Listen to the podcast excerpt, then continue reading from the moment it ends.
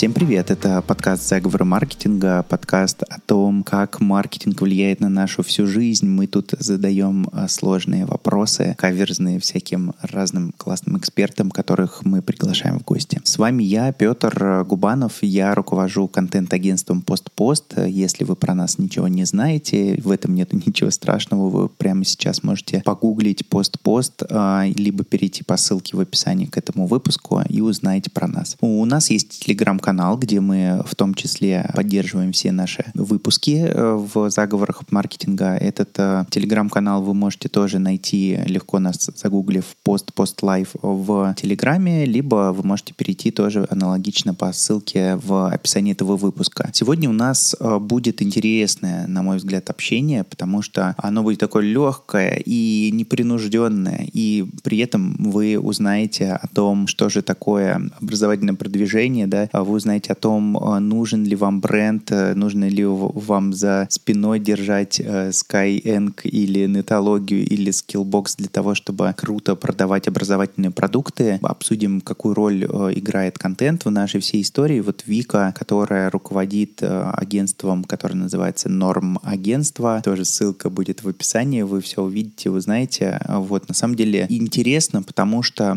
по словам Вики, они вообще вот топ of mind с точки зрения там вебинарной всякой продажи, и мне кажется, что это действительно так. Мое личное мнение, оно такое. Рекомендую вам посмотреть, э, что ребята делают, и послушать Вику. Давайте же начнем.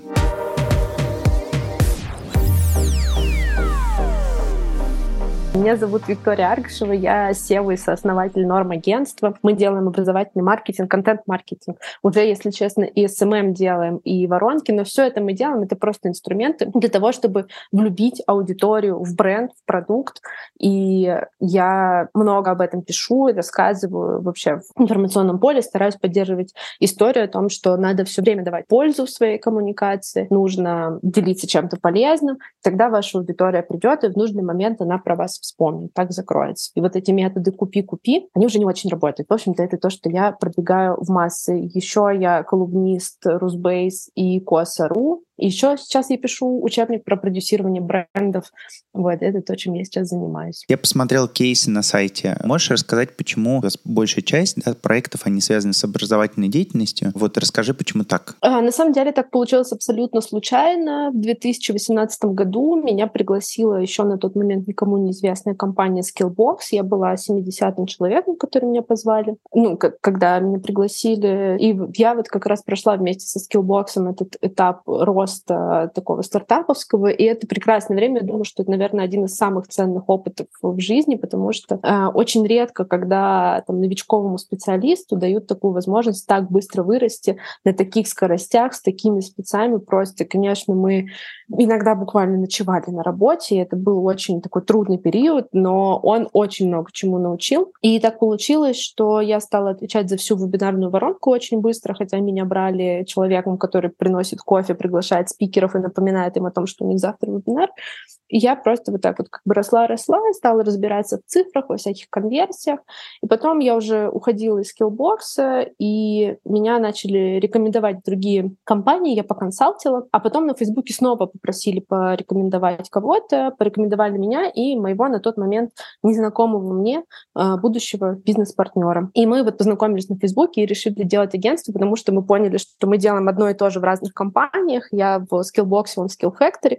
И вот так вот мы из тех успеха вышли, пошли делать агентство. И у нас и сегодня процентов 70, наверное, это от тех компаний, просто потому что им не надо объяснять, как это работает. Они продают образование через пользу образования. Им это очень легко. Хотя механизмы очень хорошо работают в банках, в финансовой сфере и в B2B очень хорошо работают эти инструменты. Просто там э, этим компаниям несколько сложнее объяснить, как это работает. Но когда мы показываем воронки, считаем цифры, все понимают, как это устроено и пробуют, и решают с нами пойти в эту историю. Расскажи, вот а, если смотреть вот э, на бренды, да, то есть вот э, крупные бренды, там а, Skillbox, э, там Skyeng, Sky Pro, Netology, да, и Skill Factory тоже, ну, уже достаточно известные на рынке. А вот это все бренды, которые уже построены, да, за какое-то время. Я думаю, что когда ты приходила в Skillbox, это был вот момент самого такого яростного роста, наверное, теха в целом. Я сам помню вот времена, когда там Skillbox только появился, была нетология, и как бы было очень сложно, на мой взгляд, вот с таким ну,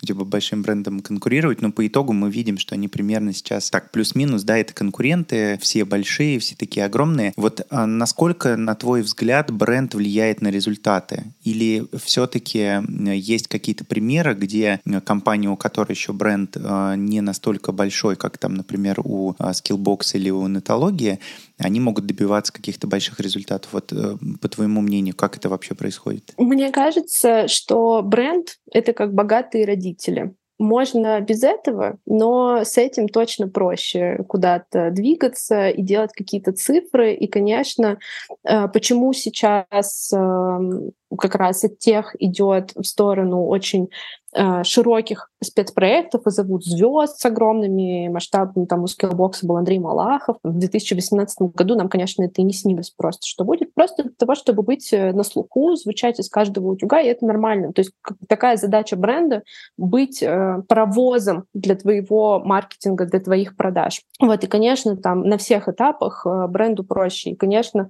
э, я даже чувствую по нормагентству, у нас совсем маленький бренд, нам два с половиной года, не то, что у нас какой-то большой бренд awareness, но то, что мы на слово вебинар top of mind уже, я вижу это там по Фейсбуку и по моим личным, по моему личному мнению, что мы top of mind, и у нас нет конкурентов.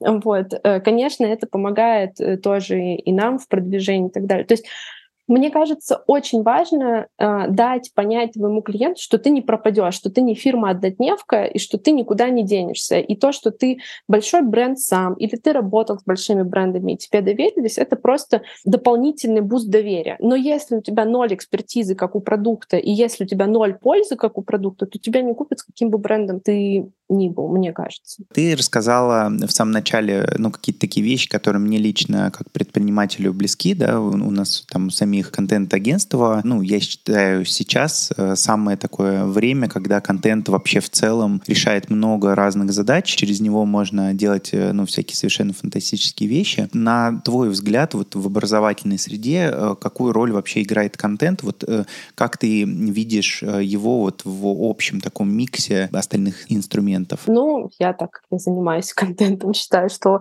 контент король, дистрибуция королева. Я всегда это продвигаю и вообще стараюсь делать очень много контента. И я сейчас слежу за инфобизом, таким как бы махровым совсем, который про запуски, прям про прогревающие воронки. И я все время думала, как же так? Вот, вот почему они выстреливают? То есть что там такая за схема?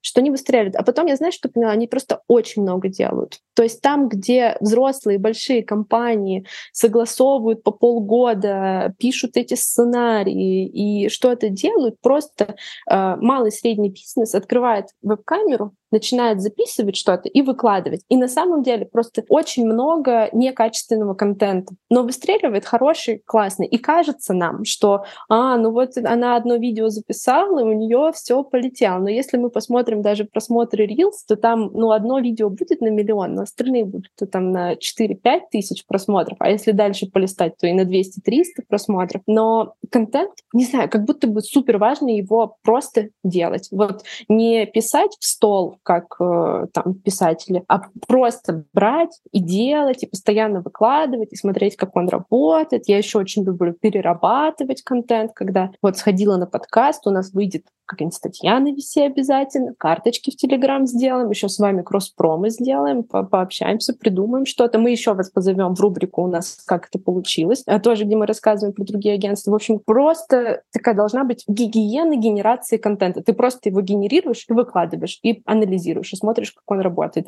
Не молчишь.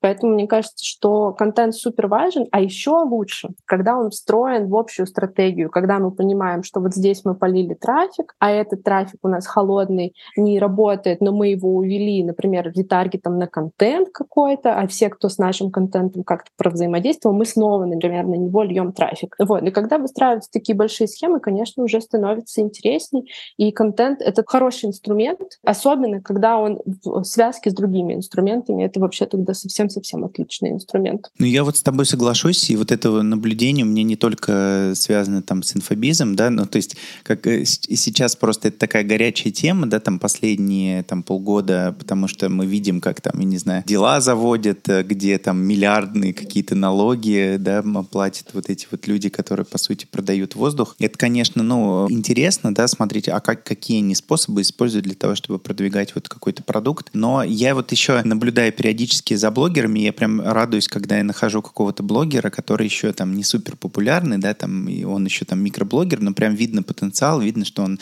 вот час вот прям начнет э, набирать аудиторию. И вот в этот самый момент очень прикольно наблюдать, как человек пробует разные какие-то подходы. Вот у него там один формат выстреливает, и он начинает его делать, потом еще что-то подключать. И вот как раз здесь я с тобой соглашусь, что метод проб и ошибок, он, в общем-то, приводит, э, ну, зачастую, если человек ну, там имеет талант и профессионализм какой-то, приводит всегда к результату. Я сейчас сама себя стараюсь перестроить от проектного мышления к мышлению попыток. То есть я не проект делаю, потому что когда ты делаешь проект, ну, то есть я как продюсер начинаю сразу прописывать ганты, прописывать концепцию, и я прям понимаю, что у меня это очень далеко, долго, как бы я разгоняюсь для того, чтобы что-то сделать.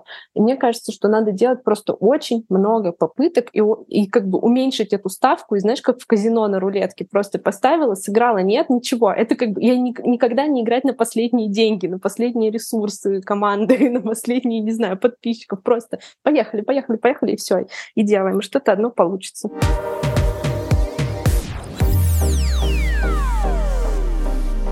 Вот мы в середине выпуска нашего. По традиции я э, вас достаю тем, чтобы вы подписывались на наш телеграм-канал. А, конечно же, скорее подписывайтесь на него, потому что там очень много интересного и полезного для маркетологов. Мы там рассказываем про контент-маркетинг, э, анонсируем наши выпуски, пишем какие-то короткие заметки про них. Я там каждую среду записываю для вас кружочек э, с какой-то полезной информацией для руководителей. Я считаю, что вы прямо сейчас можете набрать брать Post Post Live в Телеграме, либо перейти по ссылке в описании к этому выпуску и подписаться на нас. Давайте же. Там можно пообщаться в комментах. Этого так не хватает в подкастах.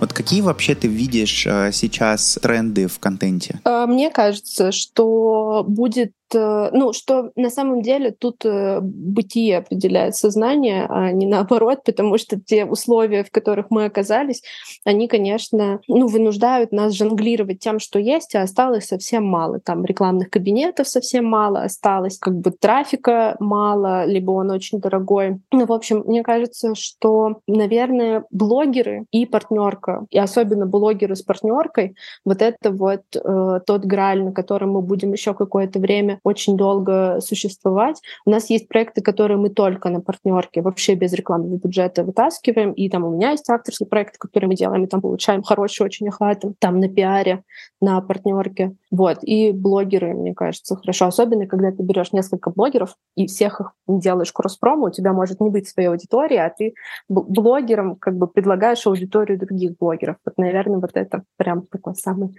красивый может быть вариант. Но это деньги, да. Но это деньги и время тоже, потому что вот э, по моему опыту партнерки это самые сложные вообще проекты, потому что тебе нужно, чтобы не просто там одна сторона, которая там платит, э, договорилась с другой стороной, да, то есть зачастую здесь как бы клиент-заказчик, да, ну такие отношения происходят.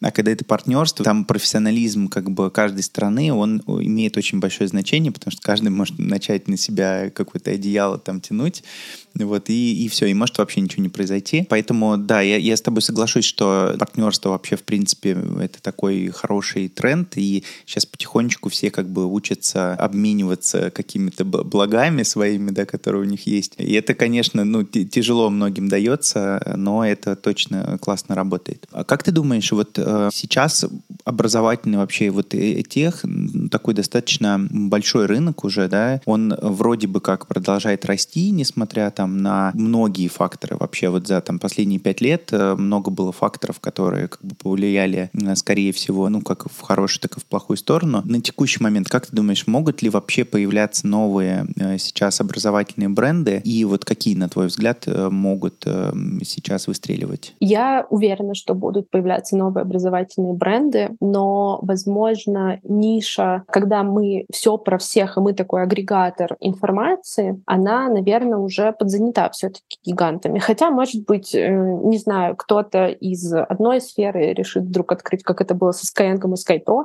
и вот благополучно заняли тоже нишу конкурентную. Мне кажется, что сейчас будет спрос в техе на нишевость, и как раз вот я много думала о том, почему агентства делают свои школы, и почему эти школы такие классные. Вот прям там у Bang Education просто вообще великолепный проект с точки зрения качества, с точки зрения вообще бесплатного контента, который они дают, с точки зрения платного контента, который они дают. Я просто думаю, что опыт должен превращаться в обучение. Ты сначала сам делаешь, потом учишь, как делать. Там, учишься учить, потом учишь. И таким образом ты и себе людей в команду нанимаешь, и э, клиентов, это может быть хорошим рентгеном, и в целом э, деньги генерируешь. Вот, мне кажется, что будет, будет больше таких проектов появляться. Конечно, есть агрегаторы, которые точно захотят их купить, поэтому я думаю, что мы увидим такую игру совсем гигантов, но почему нет? Ну, но вот моя ставка все-таки на нишевые школы классные. Мне кажется, что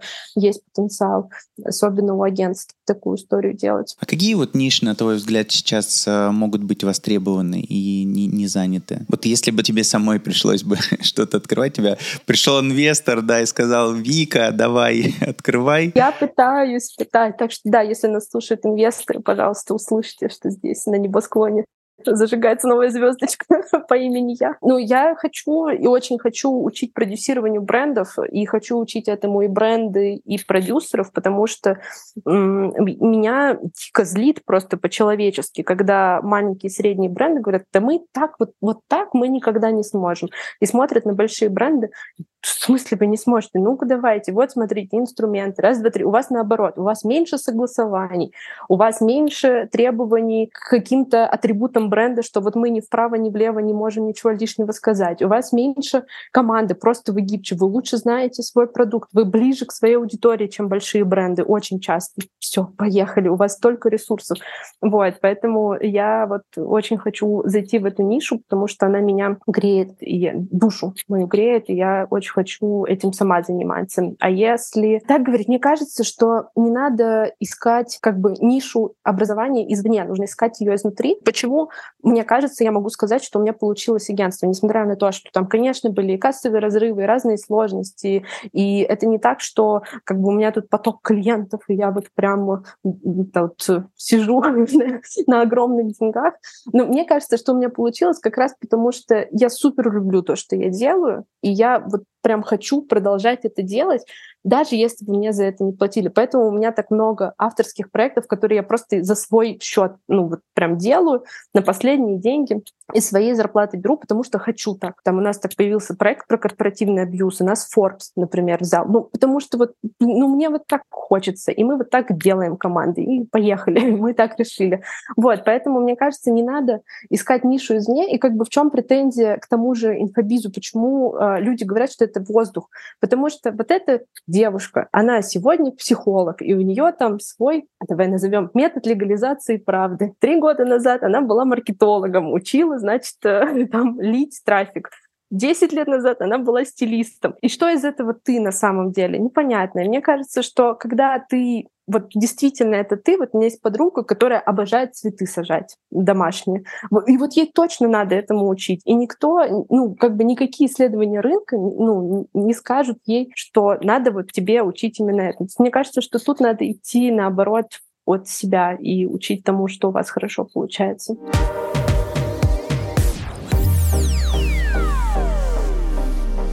Спасибо, что дослушали до конца. С вами был я, Петр Губанов, а, ваш э, друг в мире контент-маркетинга. Давайте услышимся в следующих выпусках. Если вы это послушали в первый раз, я рекомендую вам на нас подписаться. Для этого достаточно нажать такую иконочку с сердечком, если вы слушаете нас в Яндекс Музыке. Если вы слушаете нас в других плеерах, то зайдите на название подкаста нашего и нажмите подписаться, и тогда мы с вами будем дружить. Ну и, конечно, подписывайтесь на наш телеграм-канал Post Post Live Ссылка есть в описании. Пока, ребята!